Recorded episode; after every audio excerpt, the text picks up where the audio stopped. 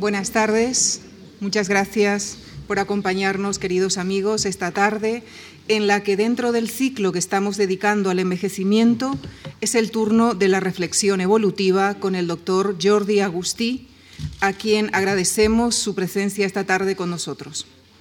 Jordi Agustí es actualmente profesor de investigación en el Instituto Catalán de Paleoecología Humana y Evolución Social, vinculado a la Universidad Rovira y Virgili de Tarragona, y es además académico de la Real Academia de Ciencias y Artes de Barcelona.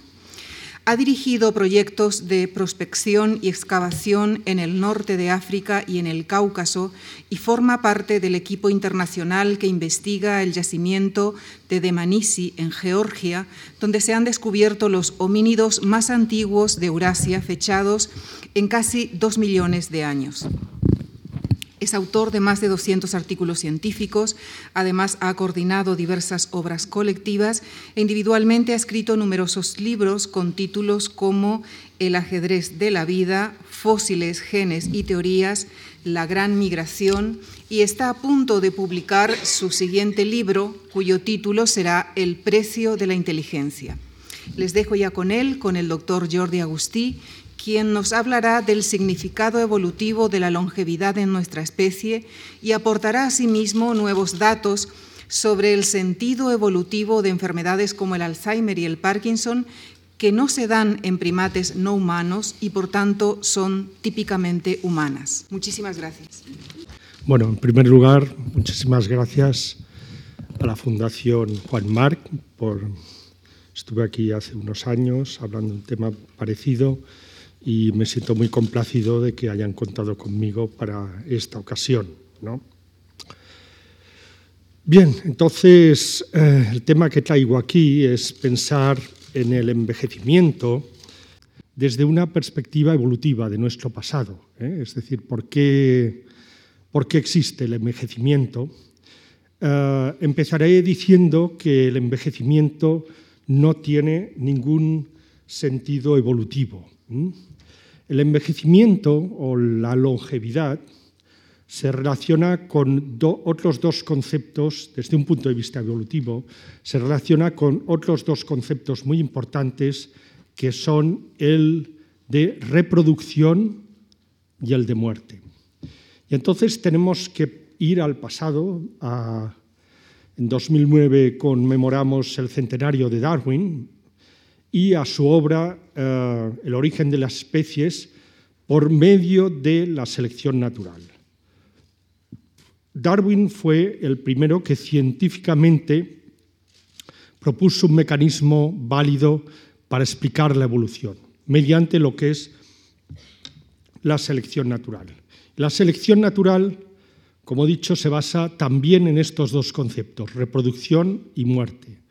Reproducción, aquellos organismos, individuos, poblaciones, especies que dejan más descendientes, tienen más eh, oportunidades de dejar su herencia, sus características a los descendientes. Por el contrario, aquellos que, perdón, aquellos que tienen una reproducción, un índice de reproducción más bajo o mueren antes de la edad de reproductiva, entonces eh, no tienen la oportunidad de dejar sus características. Con lo cual, eh, la siguiente generación tendrá las características de aquellos que eh, se han reproducido, no diré más, pero sí mejor. Este es el principio de selección de Darwin y este es la idea que subyace a la idea de envejecimiento y de em, longevidad. Desde un punto de vista darwiniano, la longevidad más allá de la etapa reproductiva no tiene sentido. Una vez un individuo, una población, pero especialmente un individuo se ha reproducido, ha cumplido su función biológica con la especie. Y todo lo otro, todo lo que continúa, Ah, pues es ciego para la evolución, es ciego para la selección natural. Este es un concepto muy importante para entender lo que hablaremos después. de hecho, el envejecimiento, la longevidad prolongada, es una característica típicamente humana. Es de nuestro entorno. ¿eh? vayamos a nuestros primos más cercanos, de los que nos separamos hace tan solo 6 millones de años, los chimpancés. Los chimpancés eh, realmente viven como máximo en, condiciones naturales 40-45 años. Hay el caso de Chita, de famoso chimpancé que acompañaba a Tarzán, que por cierto no era una hembra, sino un macho, y que murió hace poco a la edad de 70 años. Pero claro, eh, eso es un caso un poco excepcional. Normalmente en condiciones naturales, incluso en reservas, no viven más de 40 o 50 años. Pues bien, ¿cómo es la trayectoria vital de un chimpancé? Pues mm, un chimpancé tiene tres etapas en la vida. Tiene una etapa que es la infancia. El chimpancé nace y durante cinco años eh, está vinculado a la madre, porque hasta cinco años no se produce el destete. Es decir, el chimpancé durante cinco años está mamando de la madre. Esto tiene implicaciones importantes porque, como mm, bueno, es conocido, eh, mientras no, se produce el destete, no hay posibilidad de, un siguiente embarazo. Por tanto, una chimpancé no puede quedar embarazada hasta que la cría de cinco años no se independiza. Viene luego un periodo que es el periodo juvenil, entre 5 y 15 años, pero que es un periodo todavía pre-reproductivo. Y luego viene la madurez, que es un periodo eh, reproductivo en que hasta los 40 años los chimpancés potencialmente, si no tienen problemas con otros machos o lo que sea, pueden reproducirse. Y, lo mismo para las hembras. Este es un esquema básicamente para hembras. Y luego, muy de acorde con las ideas darwinianas, cuando viene el periodo postreproductivo, que en ellos, por supuesto, no sucede la menopausia, pues dura muy poco, dura muy poco porque obviamente desde un punto de vista darwiniano, una vez uno ha cumplido la función reproductora, pues ¿para qué seguir? No? La evolución no sigue. Pero vayamos a nuestros propios orígenes. ¿no? Ya sabemos que nuestro linaje se originó en África, eh, nuestra línea en concreto en un ambiente de este tipo, tipo sabana, no muy diferente de las sabanas actuales, tal vez más arboladas. Eh, y tenemos que retrotraernos a hace seis o cinco millones de años en África.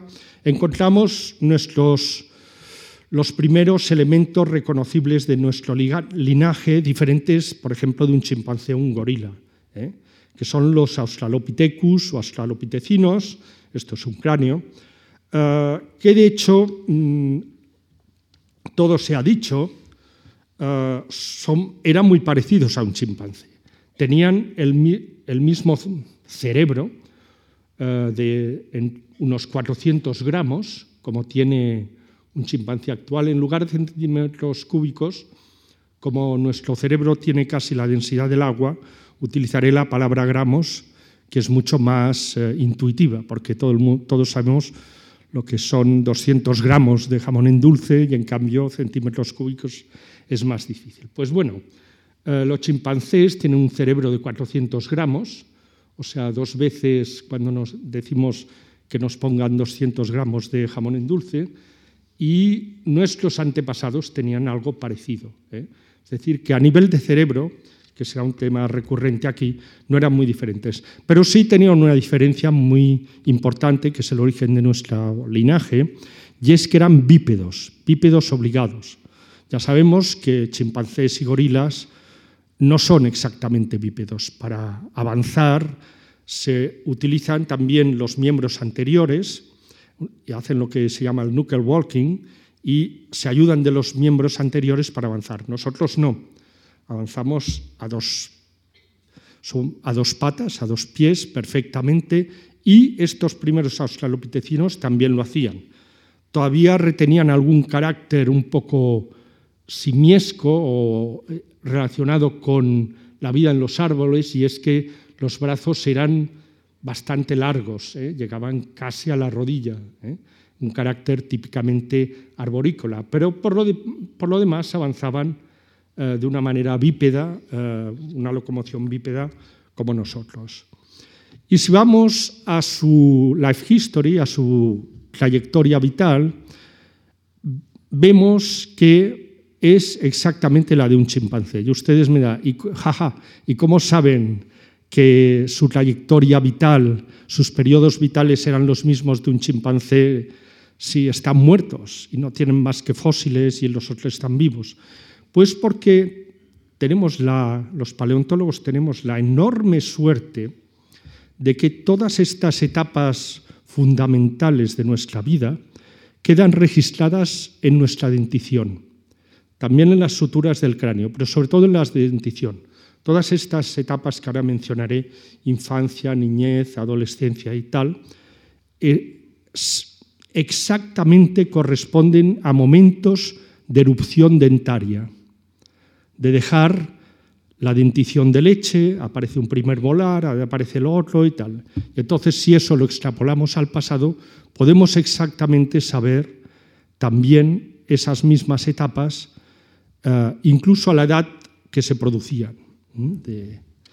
Pues bien, estos antepasados nuestros, de hecho, eh, muestran una trayectoria vital como la de los chimpancés, ¿eh? con una infancia, una juventud, una madurez y un periodo postreproductivo muy corto. Pero este aquí que hace mm, dos millones y medio de años, más o menos, hubo un cambio climático en África. Estamos hablando siempre de África porque de momento toda la evolución humana, hasta ese momento, está sucediendo en África. En ese momento sucede un cambio global, es el inicio de las glaciaciones en el hemisferio norte. Aquí se traducen por periodos fríos, pero en África por periodos muy secos, por extensión de las sabanas, etc. Obviamente los seres vivos se adaptan, todos se adaptaron, desde los antílopes, los bóvidos, en fin, todos los roedores, pero también los homínidos, a este nivel más o menos. ¿Y qué pasó? Pues que apareció un nuevo tipo de homínido. El primer representante de lo que conocemos de nuestro linaje. Nuestra especie se llama Homo sapiens. Especie sapiens, género Homo. Y reconocemos el origen de nuestro género sobre todo por la capacidad cerebral. Es un criterio discutido, pero bueno, en algún sitio hay que poner la raya, ¿no? Y en ese momento encontramos los representantes primeros representantes de nuestro género, del género Homo. Aquí hay una representación de mi amigo de aquí, Mauricio Antón, eh, de un Homo rudolfensis o más generalmente lo que se llama un Homo habilis. Bueno, ¿qué pasa? La capacidad craneal ha aumentado significativamente, 200 gramos un, tercio de lo que era el volumen cerebral total. ¿Mm? Y ah, eso ha conllevado también mm, cambios eh, significativos en el comportamiento. Estos homínidos de hace 2,6 o un poco menos millones de años ya eran capaces de fabricar instrumentos. Al tener un cerebro más grande, es decir, instrumentos muy, toscos. Es una piedra que se le da varios golpes, se sacan filos cortantes con los que poder acceder a la carne. Pero bueno, eh, hacer un instrumento significa que has de tener el instrumento en la cabeza. Y entonces proyectar sobre ese, sobre ese pedrusco lo que tú tienes en la cabeza y lo que quieres. ¿no? Eso ya es un cambio. Es el inicio de la cultura Estos son los primeros eh, eh, elementos culturales de nuestra especie. Y si nos vamos a lo que sabemos, que no es mucho, todo se ha dicho, de estos primeros representantes de nuestro género, separado en Homo habilis, verán ustedes que aquí aparece una pequeña línea que corresponde a la niñez. Mm, ¿Qué es la niñez? Es algo que no existe eh, en, ningún otro organismo del mundo animal. ¿Qué pasa cuando se aumenta el volumen del cerebro? Pues que se dificulta el parto, que las hembras tienen un problema, porque si en un chimpancé el, bebé, o el, no el bebé, el niño sale ya con eh, el 40% de su cerebro. En nuestro caso, el parto, el bebé sale solo con el 20% del cerebro. Es que si nuestro parto durase más, sería imposible. Si, si, el, eh, si el parto se pospusiese más, ya sería imposible en nuestro caso. Por tanto, ¿cuál ha sido eh, el mecanismo de la selección natural? Adelantar el parto, de manera que lo que sale ya no es un individuo que más o menos se puede valer por sí mismo, agarrarse, no, sale en el fondo un feto, un feto que todavía hay que cuidar, alimentar y porque no puede valerse por sí mismo, no puede andar. Un chimpancé a las pocas horas más o menos puede andar, se agarra al cuerpo de su madre. Un bebé nuestro no, porque sale absolutamente inmaduro. Por tanto, se crea un nuevo periodo que es la niñez, que podríamos comprender entre dos años y hasta siete años, en que eh, es una etapa particular, porque en ese periodo, por supuesto, existe la infancia, en nuestro caso, pero luego hay esa parte de la niñez en que el niño no puede valerse por sí mismo pero al mismo tiempo ya está destetado. Ya está destetado. De hecho, la, mujer puede volver a ser fértil. Y esa ha sido una de nuestras ventajas respecto a nuestros eh, primos o hermanos. La mujer ya puede ser fértil a, partir de los.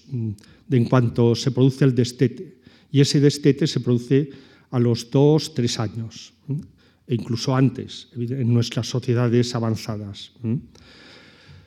Pero eso qué supone? Supone que el, bebé nace con un cerebro profundamente inmaduro y se produce, eh, el bebé nace con un cerebro que es solo el 20% del cerebro que tendrá el adulto. Se produce un crecimiento cerebral posterior enorme podemos imaginar un cerebro que se está formando, pero no como feto, sino ya con todos los estímulos que llegan del exterior. Es un cerebro eh, que realmente eh, está adquiriendo una plasticidad tremenda y todo el tema de aprendizaje eh, está muchísimo más avanzado que en otros primates. ¿no? Muy bien, pues ahí estamos con el Homo habilis y eh, la evolución continúa, no se detiene nunca. En África mismo surge, por evolución muy inmediata, hace 1.800.000 años, un homínido que todavía tiene más cerebro, ya llega a los 800 gramos. Para hacer una referencia, nosotros estamos a, a 1.400 gramos. Todavía estos no han llegado a 1000 gramos, pero ya están 800. O sea que con respecto a los 400 gramos de un chimpancé, pues ya hay una, es el doble, ¿no? Es el Homo erectus, Homo ergaster, ahí hay dificultades, de, problemas entre la gente que piensa que es una especie, la asiática y la africana o no, etc. Líos un poco de especialistas. Pero lo que sí es cierto es que hay esta mayor volumen cerebral. Y luego hay una cosa que ahora no es incidental para nosotros, pero es que eh, de cuello para abajo ya son como nosotros, ¿eh? gracias a un, esqueleto perfectamente conservado en el Turkana, sabemos que de, esqueleto para abajo ya no eran arborícolas, ya no tenían los brazos tan largos, eran eh, formas adaptadas a la sabana. En concreto, este, el niño de Turkana, era todavía un, joven y medía unos 60 y se calcula que si hubiese continuado su crecimiento hubiese llegado a un metro ochenta. ¿eh? Era realmente una especie de Batusi.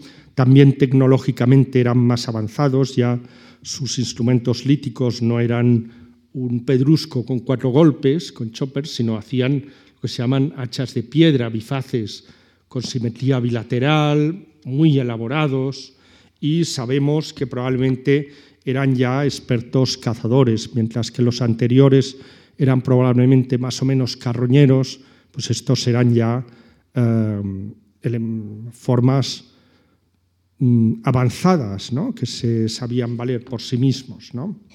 Bien, hasta no hace mucho, bueno, hasta hace un par de décadas, se pensaba que estos fueron los que salieron de África.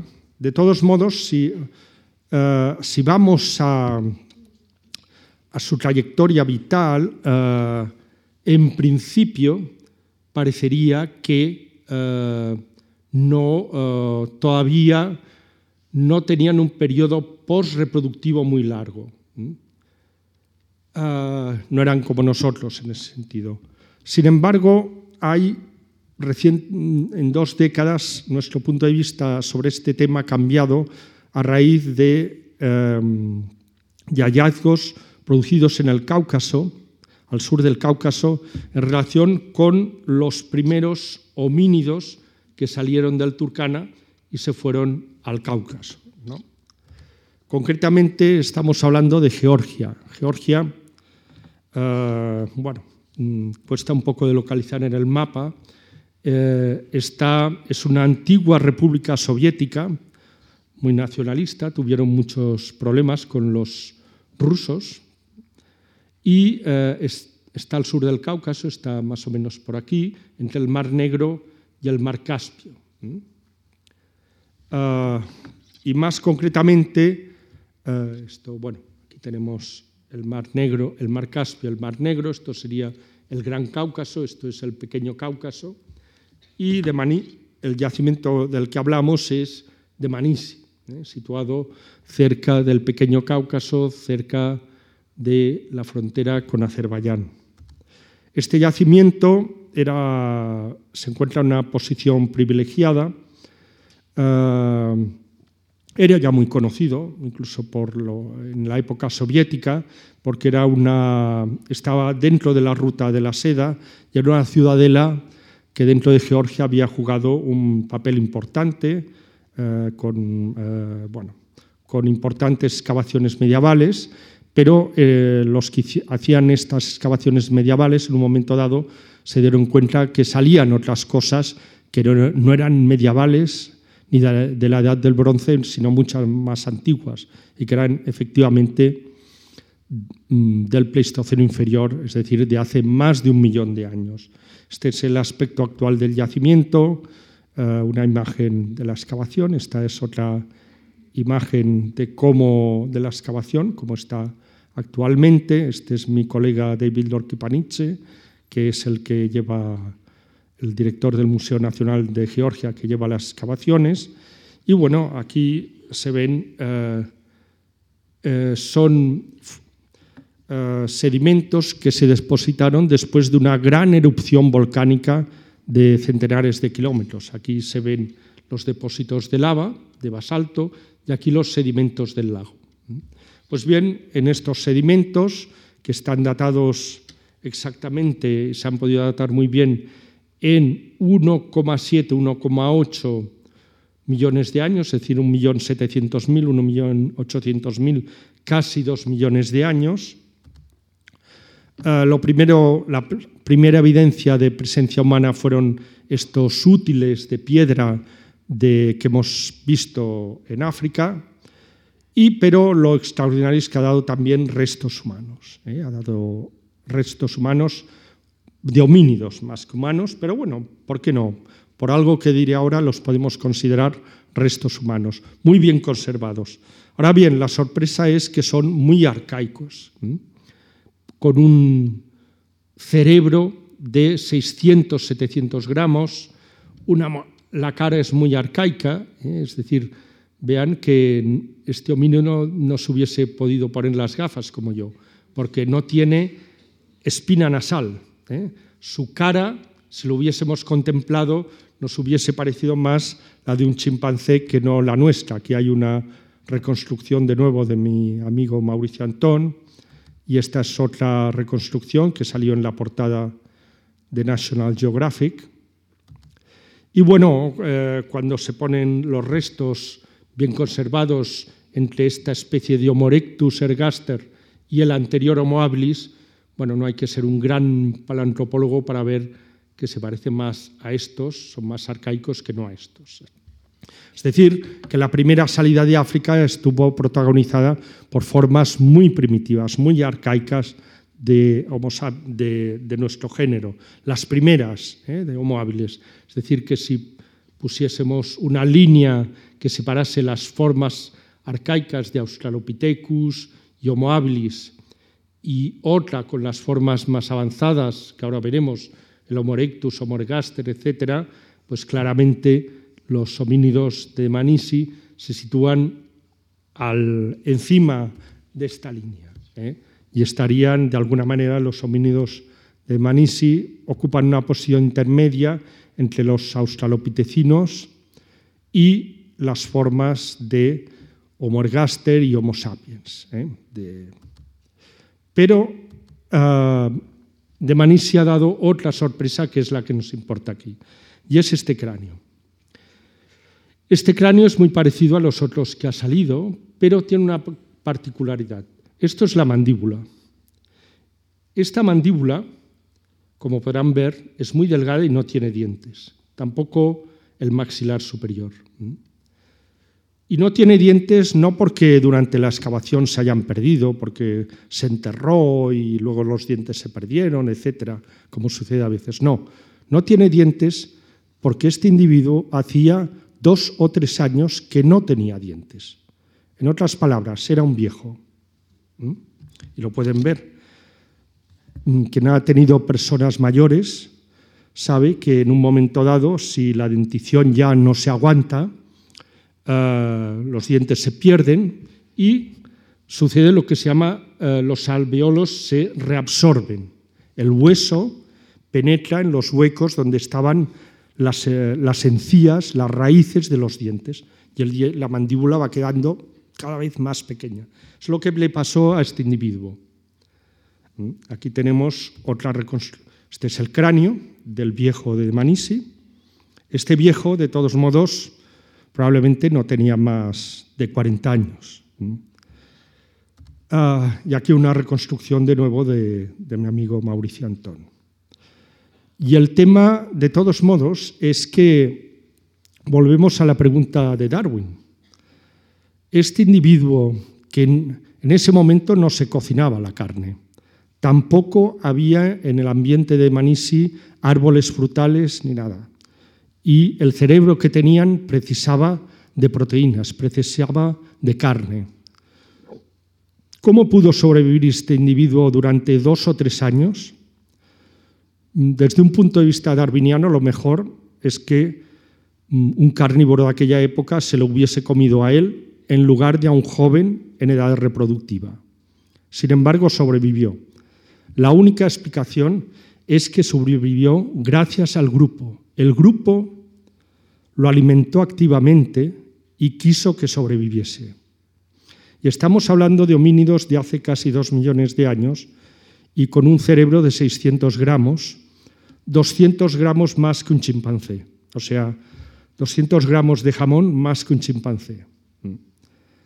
Entonces, hemos de pensar que este comportamiento cooperativo o esta eh, atención a Mm, una edad avanzada, forma parte muy profunda de nuestras propias raíces como especie, porque tiene una antigüedad muy eh, prácticamente está asociada al origen de nuestro propio linaje. ¿Por qué? Podemos especular mucho. Probablemente a mí lo que más me agrada, y luego lo, comentaré, no sé si, sí, es la memoria de la especie. Está documentado en elefantes, en especies muy longevas, y nosotros, incluso ellos, ya eran una especie muy longeva, que eh, es mm, beneficioso para el grupo tener miembros longevos en el grupo. En elefantes, por ejemplo, está documentado que hay los periodos de sequía a veces se suceden en 60 años. Y puede pasar que haya un periodo de 60 años que no hay sequía, pero puede ser que haya un elefantito pequeño que pasó un periodo de sequía a poco de nacer, a unos cuantos años. Y cuando ya tiene 60 años, y entonces en ese momento de la sequía, la manada se fue a un sitio donde había agua, donde escarbando había agua. Y al cabo de 60 años vuelve a haber una sequía. Nadie del grupo, los más jóvenes, saben qué hacer, porque mm, bueno, es una situación nueva. Pero ese elefante mayor de 60 o 70 años todavía se acuerda de lo que vivió cuando tenía cinco. Y entonces empieza la travesía hasta el sitio donde hace 60 años había agua. Y va allí y toda la manada le sigue y encuentran el sitio con agua. Esta es una situación un poco extrema, pero quién sabe si efectivamente la longevidad es un, algo que mm, contribuyó a nuestro éxito como especie como memoria de la especie, para ayudar a sobrevivir al grupo en determinadas situaciones. Porque si no, desde un punto de vista darwiniano no, no tiene explicación. ¿no? Pero bueno, volvamos a África, donde dejamos a nuestros Homo ergasters, eh, nuestros aguerridos Homo ergasters, evolucionando. Desde allí siguieron evolucionando, aumentaron su capacidad cerebral hasta 1200 gramos, un poco menos que la nuestra, salieron de África y en Europa dieron lugar a una forma particular hace unos 150.000 años, eh, los neandertales, el hombre de Neandertal, que esta es una recreación de Burien, tenían un cráneo globuloso, tenían una serie de características muy diferentes de las nuestras, un gran orificio nasal, unas grandes órbitas, eh, pero sobre todo tenían una capacidad cerebral como la nuestra, igual o incluso un poco superior que la nuestra. Y tenían un inicio de pensamiento simbólico, es decir, de comportamientos no asociados a la necesidad misma, sino incluso un cierto pensamiento trascendental porque están ya absolutamente documentados enterramientos neandertales. Y sabemos también que mantenían este comportamiento, llamémosle solidario o altruista, ah, antes de Manisi, esta era la más antigua evidencia de comportamiento solidario altruista es el, individuo La Chapelle y como pueden ver, igual que el viejo de Manisi, también había perdido sus dientes y había sido, eh, digamos, eh, protegido por el grupo. Mm, pero hemos de pensar que esto, es un individuo de hace unos 60.000 años, con una, cultura no muy diferente de la nuestra, muy diferente, pero muy avanzada, o sea que es un caso ya diferente de Manisi. Bien, y en los neandertales encontramos ya un patrón como el nuestro, es decir, que eh, la etapa post-reproductiva dura mucho, ¿eh? es decir, los individuos podían vivir tanto como nosotros hasta hace pocas, pocos centenares de años, es decir, unos 60, 65 años, que es de todos modos lo que vivía cualquier individuo hasta la Edad Media, incluso después, y eh, nos encontramos con una etapa postreproductora muy amplia. Eh, bueno, hay una cosa que me he saltado y he de pedir perdón, pero que es esta franja y que aparece tenuemente en las formas evolucionadas de pre-neandertales y es lo que se llama la adolescencia. Igual que la niñez, la adolescencia es un periodo ah, nuevo que no existe en un chimpancé. Los chimpancés, como hemos visto, pasan de ah, la niñez, la infancia, al estadio juvenil y del estadio juvenil directamente al adulto. La adolescencia, todos la conocemos, viviéndola o viviéndola en otros, es una etapa de eh, lo que se produce el estirón puberal, es decir, hay cambios de crecimiento, crecimiento muy rápido, y también eh, es cuando se inicia ya la madurez reproductiva, en nuestro caso, pero es muy importante también una cosa, y es que en la adolescencia se prolonga, es un método para prolongar el desarrollo de nuestro cerebro. En todos los primates, el desarrollo del cerebro se acaba con el periodo juvenil y luego ya viene el, el adulto. En nosotros, y es previsible que en los predecesores de los neandertales, se produce eh, un retardo en el desarrollo del cerebro. Es decir, y estamos hablando de hasta los 15 años. Es decir, que nuestro cerebro, encima de la niñez, todavía se está desarrollando cuando se tienen 15 años. Y no solo es el desarrollo físico, hay una cosa muy importante que es la plasticidad neuronal de la cual vamos a hablar, es decir, las conexiones entre las neuronas. Es un proceso que en los chimpancés se acaba a los seis años y en nosotros se extiende durante la adolescencia, la adolescencia en sentido amplio. La adolescencia tal vez se piensa que se acaba a los 15 o a los 16 años, no.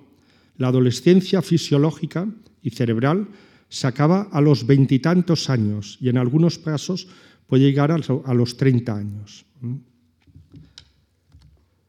Y llegamos pues a nuestra especie, originada de nuevo en África, salimos de África, y nuestra especie, el Homo sapiens, ya tiene, se caracteriza por tener eh, una plena capacidad de pensamiento simbólico, es decir, de producir símbolos y producir cosas que no sirven para nada.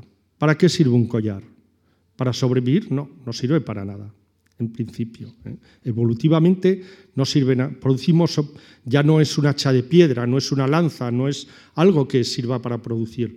Son, producimos objetos simbólicos como collares, como bastones de mando, como banderas, como lo que sea, que son elementos de estructuración social del grupo, que ayudan a formar grupos socialmente más estructurados y, por tanto, más poderosos y por eso producimos objetos simbólicos que eh, nos capacitan para eso.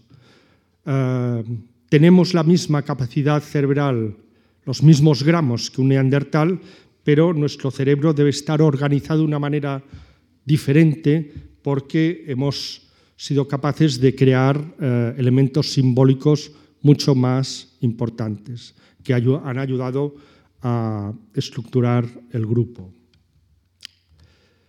Y de nuevo el Homo sapiens, nosotros, mm, tenemos una etapa reproductiva natural, natural que rondaría los 65 años, aunque, que es lo que cualquier individuo de la Edad Media duraría, más o menos, o hasta el siglo XVIII, pero que después de la Revolución Industrial pues eh, podemos durar, y esto se está extendiendo ahora hasta los 80, 90 y quién sabe cuántos más años. Pero esto nos crea problemas. Nos crea problemas al final. ¿Por qué? Porque no sé si habrán dado cuenta, y ahora volveré atrás, en nuestra evolución, somos el resultado de dos procesos antagónicos y contradictorios entre sí. De un lado, y me fijaré sobre todo en el tema de la evolución del cerebro, hemos extendido mucho nuestro desarrollo. Es decir, mm, somos neoténicos, somos lo que se llama neoténicos, que quiere decir que somos como individuos infantiles de nuestros antepasados. Eso explica muchas de nuestras características. La cultura es una manera de juego, nos gusta jugar, es una característica infantil. Somos infantiles con respecto incluso a los neandertales. Es decir, que hemos, sobre todo a nivel cerebral, hemos mm, delayed, hemos retrasado mucho nuestro desarrollo cerebral. Pero al mismo tiempo vivimos mucho más. Y son dos procesos eh, contradictorios y antagónicos y que nos pasan factura. Es lo que se llama pleiotropía antagónica. Y ahora volvamos a Darwin y volvamos a su esquema de la reproducción. La selección natural es ciega frente al periodo postreproductivo. En nuestra evolución, todo lo que ha favorecido este, este retraso en nuestra, la evolución de nuestro cerebro ha sido beneficioso porque nos ha dado un gran éxito evolutivo. No hace falta más que verlo. ¿eh? Homo sapiens estaba en los cinco continentes. Hemos tenido un gran éxito evolutivo desde un punto de vista darwiniano gracias a que nuestro cerebro eh, ha sufrido ese retraso. ¿Y por qué ha sido ese éxito? Porque eh, nuestro cerebro tiene una característica que es la plasticidad neuronal. Todos los pasos que se han dado en nuestra evolución han favorecido la plasticidad neuronal. La plasticidad neuronal en otras especies, es decir, la capacidad de eh, producir nuevas conexiones entre neuronas y tener un cerebro muy activo. Y es un proceso que en las especies de mamíferos se cierra pronto, en los chimpancés se cierra a los seis años, un chimpancé vive 40, y nosotros es muy activo en la niñez, en la adolescencia y puede durar toda la vida. Y evidentemente eh, es una clave de nuestros éxitos, la cultura, la capacidad de reaccionar frente al ambiente, la capacidad de tener nuevos estímulos, de crear grupos sociales, todo eso forma parte de la plasticidad neuronal, de la capacidad de que nuestras neuronas mantengan durante casi toda la vida esa capacidad de interconectarse. Ahora bien, ¿qué pasa? Que esta plasticidad neuronal requiere una gran cantidad de energía durante toda la vida, porque cuesta, es un gasto. Pero bueno, tenemos una dieta cárnica y de otros que permite que hagamos eso, cada vez menos. ¿eh? Nuestra dieta actualmente no es muy favorable a eso, pero bueno, originalmente sí. Eh, pero ¿qué pasa con un metabolismo muy activo. Mientras ese metabolismo es muy activo en la edad reproductiva, perfecto, porque para eso está, eso es Darwin puro. ¿Qué pasa cuando pasa el tiempo? Este metabolismo tan alto crea lo que se llaman radicales libres.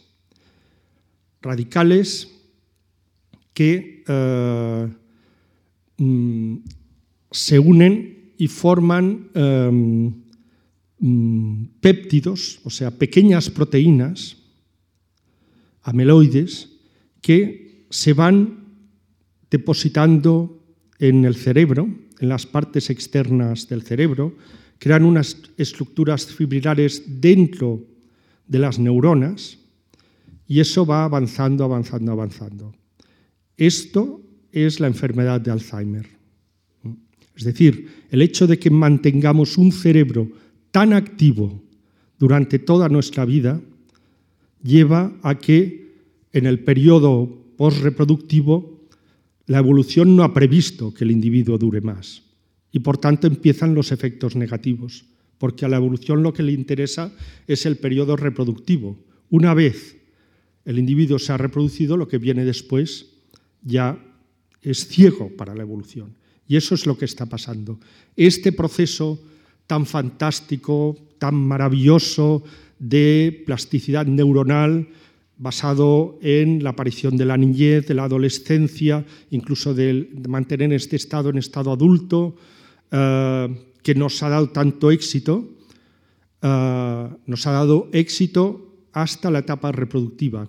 Una vez ha pasado la etapa reproductiva, la evolución es ciega a los efectos negativos que se producen en la etapa postreproductiva. Y esto, que es el Alzheimer, se produce también en otras, eh, en otras enfermedades. Muy probablemente en el Parkinson, hay una alumna mía leerá una tesis dentro de poco, la demencia frontotemporal que afecta al lóbulo eh, frontal y al temporal y provoca su atrofia, son todas enfermedades aparte típicas nuestras. Muy pocos individuos de chimpancés o gorilas manifiestas. Hay un chimpancé que en cautividad vivió mucho y mm, desarrolló algo parecido a una enfermedad de Alzheimer, pero en general no. Incluso en otros campos, que no es el cerebro al que yo me he referido sobre todo, eh, porque es el ámbito en que trabajamos y tal, en el ámbito del cáncer. es un caso también perfecto de lo que se llama pleiotropía antagónica, es decir, algo que es útil en la etapa reproductiva es maligno en la etapa postreproductiva. Eh, existen una serie de genes, que son los antioncogenes, que son los que reprimen la aparición de células cancerosas en estadios, digamos, juveniles o, bueno, en estados jóvenes. ¿eh? Es decir, que previenen que en general, y excepto casos desgraciados, no, seamos capaces de desarrollar cáncer cuando tenemos 20, 30 o 40 años. Pero estos mismos antioncogenes son los que se ocupan de la destrucción de células eh, envejecidas cuando se pasa una determinada edad. De nuevo, algo que es útil, muy útil en la etapa prereproductiva, ya se convierte no en útil, sino incluso perjudicial en la etapa postreproductiva. Y, de hecho, es un poco eh, el, el problema que tenemos que nuestra evolución ha sido contradictoria y es, ha sido única. Hemos desarrollado uh, toda una serie de elementos extraordinarios como especie, que es la plasticidad neuronal y muchas otras cosas, pero que cuando uh, eso está en contradicción con el hecho de que afortunadamente vivamos tanto. Y bueno, pues eh, eso es lo que les tenía que decir. Muchas gracias.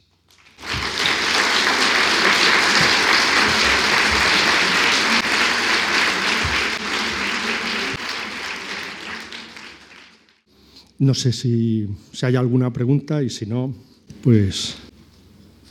¿Qué tiempo tienen los chimpancés de embarazo? Se ha dicho que a los cinco años, ¿no? Eh, no, no, no, el, embarazo es más... He dicho Pretendía decir que a los cinco años es cuando se destetan, sí. pero no sé cuánto tiempo permanecen en el... Es un poco más largo que el nuestro. ¿eh? Es de 14 meses, una cosa así. Tampoco mucho más. No, no. O sea, que esa diferencia que le he entendido que en el chimpancé, cuando nace, nace ya con el 40%, ¿no? Le he entendido de su capacidad craneal, ¿no? En cambio, en el humano es el 20%. No es, Claro. propor- no es proporcional, parece, ¿no? Esa diferencia. No, no es, no es proporcional, pero el tema es que el, el es el volumen del cerebro el que ahí provoca ese cambio. Y en el tema de los elefantes, ¿cuánto, ¿qué longevidad tienen los elefantes? Eh, más o menos. eh, Pues mm, no es exactamente mi tema, pero yo creo que llegan fácilmente a los 80 o incluso a los 100 años. De acuerdo, muchas gracias. Sí, mi pregunta es si eh, dice que el cerebro es muy activo, muy activo y después de la fase reproductiva surge que este cerebro tan activo ha llevado consigo el Alzheimer, ¿no? Nos va a eso. No en todo el mundo, por supuesto, No, no ¿eh? todo el Hay mundo. mucha- Y en cambio, a la gente eh, ya de la tercera edad se nos dice que tenemos que activar el cerebro. Sí. Que no nos tenemos que, que plantar delante de televisión, sino que tenemos que, qué sé yo, jugar al ajedrez, eh, Claro. viajar. No hay una contradicción en estas dos, en esa propuesta de por una parte se desgasta y por otra parte hay que activarlo. Eh, no, yo creo que hay que activarlo absolutamente porque hay que mantener la- esa plasticidad neuronal. ¿Mm? Obviamente, si no se ejercita esa plasticidad neuronal, cuando uno se jubila, pues deja de activarse. Es decir, que se llega a una desactivación, pero no por enfermedad. Es decir, el Alzheimer es una enfermedad, no afecta a todo el mundo. Y a quien le afecta ya puede jugar al ajedrez, haga lo que haga, que no. Pero a quien no le afecta, obviamente, mantener esa plasticidad neuronal que es la característica de nuestra especie, pues bienvenida sea. Es mantener los caracteres, es la neotenia, es mantener los caracteres juveniles el mayor lapso de tiempo posible. Pero claro, en Alzheimer estamos hablando de una enfermedad, ¿eh? no, no es una... Quien la tiene es eso, ya mm, de momento no tenemos muchos remedios y, no le servirá de nada jugar al ajedrez y tal. Pero a alguien que no la tiene, por supuesto, mantener esa plasticidad neuronal, esos estímulos que forman parte de nuestra vida y nuestra evolución, pues es, es muy importante, por supuesto. ¿eh? Y, y es un acto de coherencia con nuestra, con nuestra evolución, al fin y al cabo. ¿Eh? Es prolongar en nuestra evolución esa línea de plasticidad neuronal mm, todos los años que se pueda y marcar récords, si podemos. Yo si llego, lo intentaré, desde luego. ¿Cómo se explica el efecto abuela? Ya. Bien, eso es una de las explicaciones que se ha dado para el mantener eh, el hecho de que, mm, de que se mantengan a individuos longevos dentro de un grupo. ¿no? El hecho de que eh, en un momento dado hay tres generaciones, no dos, sino que conviven ¿eh? y que eh, los abuelos pueden ayudar al mantenimiento de las crías. Ah, bien, es otra hipótesis posible. Ha sido muy contestada también, ah, mm, porque también se habla del efecto abuela, pero no sé por qué no se habla del efecto abuelo. Pero ah, para mí tiene más verosimilitud que el, conocimiento ah, atapado cuando, por ejemplo, ya no hay fuentes no existían fuentes escritas. ¿no? Pero bueno, para explicar eh, el mantenimiento de individuos longevos en poblaciones prehistóricas y de primeros homínidos y tal, igual no, no hace falta una única explicación, sino que hay varias explicaciones a la vez. Y este tema de coexistencia por primera vez de generaciones, yo sospecho de todos modos que, por ejemplo, en el caso de los homínidos de Manisi, era, eh, estos casos de longevidad eran relativamente excepcionales. Serían como el elefantito y tal, ¿no? porque eran homínidos eh, carroñeros que no tenían una capacidad de dispersión muy fuerte, muy grande, eh, o sea que esa coexistencia generacional a ese nivel, a, a dos dos millones de años vista, no sé si es muy... Luego sí, probablemente eh, es una posible explicación. ¿no? Sí, yo quería preguntarle si esa plasticidad neuronal se puede ver disminuida o afectada de alguna manera por enfermedades, digamos, menores de tipo psicológico, como pueden ser depresiones, ansiedad, eh, en fin, cosas de este tipo que no son enfermedades tan graves como las que usted ha mencionado, pero que de alguna manera, me figuro yo, influirán en el cerebro. Muchas gracias. Mm, más bien no, al contrario. Lo que pasa es que voy a decir una cosa. No me he referido a otro tipo de, enfermedades, pero determinados tipos de depresión, la esquizofrenia, son también enfermedades típicamente humanas y propias de nosotros, pero no tienen incidencia con la plasticidad neuronal. Al contrario, un individuo esquizofrénico o, o bimodal puede ser Mm, mucho más activo a nivel cerebral que un individuo que no lo es. Pero sí que son enfermedades también de nuestra propia especie, ¿eh? especialmente la esquizofrenia, por ejemplo, y algunas eh, enfermedades psíquicas también son típicas y es posible también que se deban al efecto de, eh, no sé, también a un exceso, tal vez, y ahora hablo por hablar, porque no sé, de, plasticidad neuronal. Bueno, normalmente en estos casos está ligado, la depresión es mucho más básica, está ligada a la, presencia de algunos eh, cationes como el litio y tal que faltan. La esquizofrenia eh, es mucho más hereditaria y, por ejemplo, pero no, en este caso no, no afecta en principio a, la plasticidad neuronal.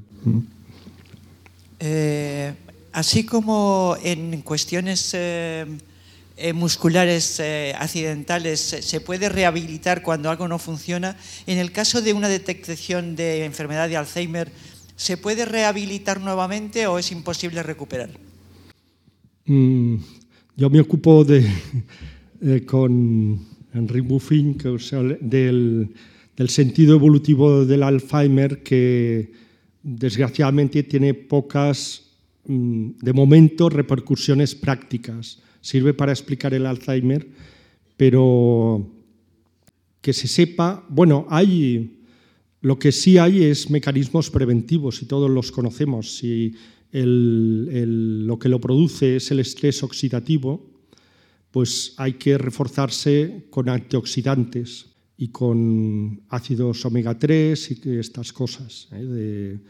Eh, que reducen ese estrés oxidativo vinculado al alto metabolismo que desarrollamos en nuestro cerebro. Eh, respecto a cómo, si eso puede ser reversible o no, no soy médico y no, no puedo responder a, a esa pregunta. Probablemente en este ciclo haya personas que puedan, o incluso mi colega Enrique Puffin podría, pero por lo que yo he hablado con él, de momento, de momento eh, todavía no hay mecanismos que lo hagan reversible, porque el problema es que nuestro cerebro es un órgano muy delicado, muy delicado porque así como eh, retardamos su desarrollo, y hay todo el tema de las conexiones neuronales que se establecen. Cuando todo eso se desestablecen o mueren, como la demencia frontotemporal, mueren zonas del cerebro y todo eso, eh, nuestro cerebro eh, es el único, no es el único, pero eh, junto con el corazón es el único órgano que no se renueva. Desde que nacemos no somos los mismos Todas las, todas las células de ustedes no son las que ustedes tenían cuando, cuando nacieron, ni yo tampoco, excepto en dos casos, el corazón y el cerebro. O sea que cuando se completa, aunque en nuestro caso se, em, se retarde mucho el desarrollo del cerebro, finalmente queda fijado, y queda fijado, y queda fijado, y ya está. Y el caso del cerebro el problema es que lo que se pierde, mm, de momento no sabemos cómo recuperarlo. ¿eh? porque no, no se renueva nuestra piel, nuestros vasos sanguíneos, nuestro aparato digestivo, todas las células mueren. De hecho, el envejecimiento es simplemente el proceso por el cual, en un momento dado, ya las células dejan de renovarse, como con estos antioncogenes y todo eso. Van muriendo, pero no, no hay nuevas que estén proliferando. Eso es el envejecimiento, de hecho. Y claro, eh, en algunas cosas que no se renuevan nunca ya, como el cerebro y el corazón, pues mm, de momento es, es difícil, ¿no? Sí, gracias por la conferencia. Una, una pregunta. ¿Podría ser que la longevidad sea más que una ventaja evolutiva, una consecuencia de una ventaja evolutiva, en el sentido de que individuos más sanos se pueden reproducir más, mejor, y como son más sanos pueden vivir más tiempo? Simplemente un comentario sobre esa idea. Uh, es que estoy pensando desde un punto de vista darwiniano. ¿no? Uh, sí, o sea, que el periodo reproductor sea más largo. Pero bueno, no, es que aquí lo que juega, claro, yo he hablado en un plan muy machista, pero lo que juega es la menopausia de las mujeres. Y la menopausia, eh, de hecho, todos los gráficos que he mostrado eran de hembras. ¿eh? Entonces, eh, sí, el macho podrá tener mucho vigor reproductivo, pero la hembra, la edad de la menopausia sí que está fijada mm, en 40 años, 45 en el pasado, ahora más, pero lo que lo fija es la, edad de la menopausia. Y esa entendemos que está fijada y que no... Eh, claro, mm, nunca hemos encontrado una menopausia fósil, así como podemos, mm, eh, podemos eh, ver las edades de reproducción y todo eso, pero extrapolando la mayor parte de especies que nos precedieron, ninguna hembra llegaba a la edad de la menopausia y si llegaba la sobrepasaba un poco, pero bueno, pero bueno, eh, posteriormente sí. Pero claro, lo que fija el límite es la edad de la menopausia realmente. Perdón, pero incluso si la menopausia es fija, eh, mujeres más sanas morirán, por ejemplo, menos durante los embarazos o en los partos y es posible que esas mujeres más sanas, más fuertes, que han podido tener más hijos hasta la menopausia, también vivan luego más tiempo porque simplemente son más sanas. Es posible, es decir, el hecho de que la madre eh, perviva es muy importante para la custodia del hijo. Y de hecho, la gran revolución de nuestra especie fue la niñez, en el sentido de que el destete es muy rápido y la, mujer puede quedar de nuevo embarazada muy rápidamente. Con lo cual, eh, un orangután, un chimpancé, son especies, un gorila, son especies en peligro, ¿por qué? Porque se reproducen muy lentamente. Nosotros desarrollamos con la niñez un mecanismo para reproducirnos muy rápidamente, porque a los dos años o tres ya la mujer podía quedar de nuevo embarazada. Y eso es, ha sido así también porque hay algo diferente en nuestra especie, y es que el macho o el hombre ah, se ocupa también del cuidado de la descendencia, cosa que no pasa en otras especies. Entonces la supervivencia, lo que pasa es que históricamente, y si vamos a las poblaciones de cazadores-recolectores, Ah, el tema de, y hasta no hace mucho históricamente, el tema de muerte por embarazo de las, de las mujeres era muy, muy elevado también, ¿no? de alguna manera. Y para el mantenimiento de una población, pues es lo que decía, la, la evolución es ciega, ¿no? y una vez pues, ah, se ha mantenido... Ahí, por ejemplo, hay casos en el neolítico hubo un boom, un baby boom, debido a las nuevas condiciones y tal, y ese baby boom eh, paradójicamente llegó a una crisis tremenda porque la población humana se expandió tanto que los recursos se hicieron muy escasos y hubo un, periodo de crisis profunda. ¿no? O sea que de alguna manera eh, todo en el fondo no es tan darwiniano, es decir, eh, hay que reproducirse y tal, pero luego mm, hace falta que la población encuentre los recursos adecuados, etcétera. Todas las prácticas de infanticidio históricas están relacionadas con el hecho de, adecuar la población a los recursos del entorno. Infanticidio, ya sea ritual o no ritual. De, los casos más, más mm, terribles los tenemos ahora en la India, ¿no? que hay un déficit de mujeres y tal, de, porque son mentalidades de, de este tipo. ¿no?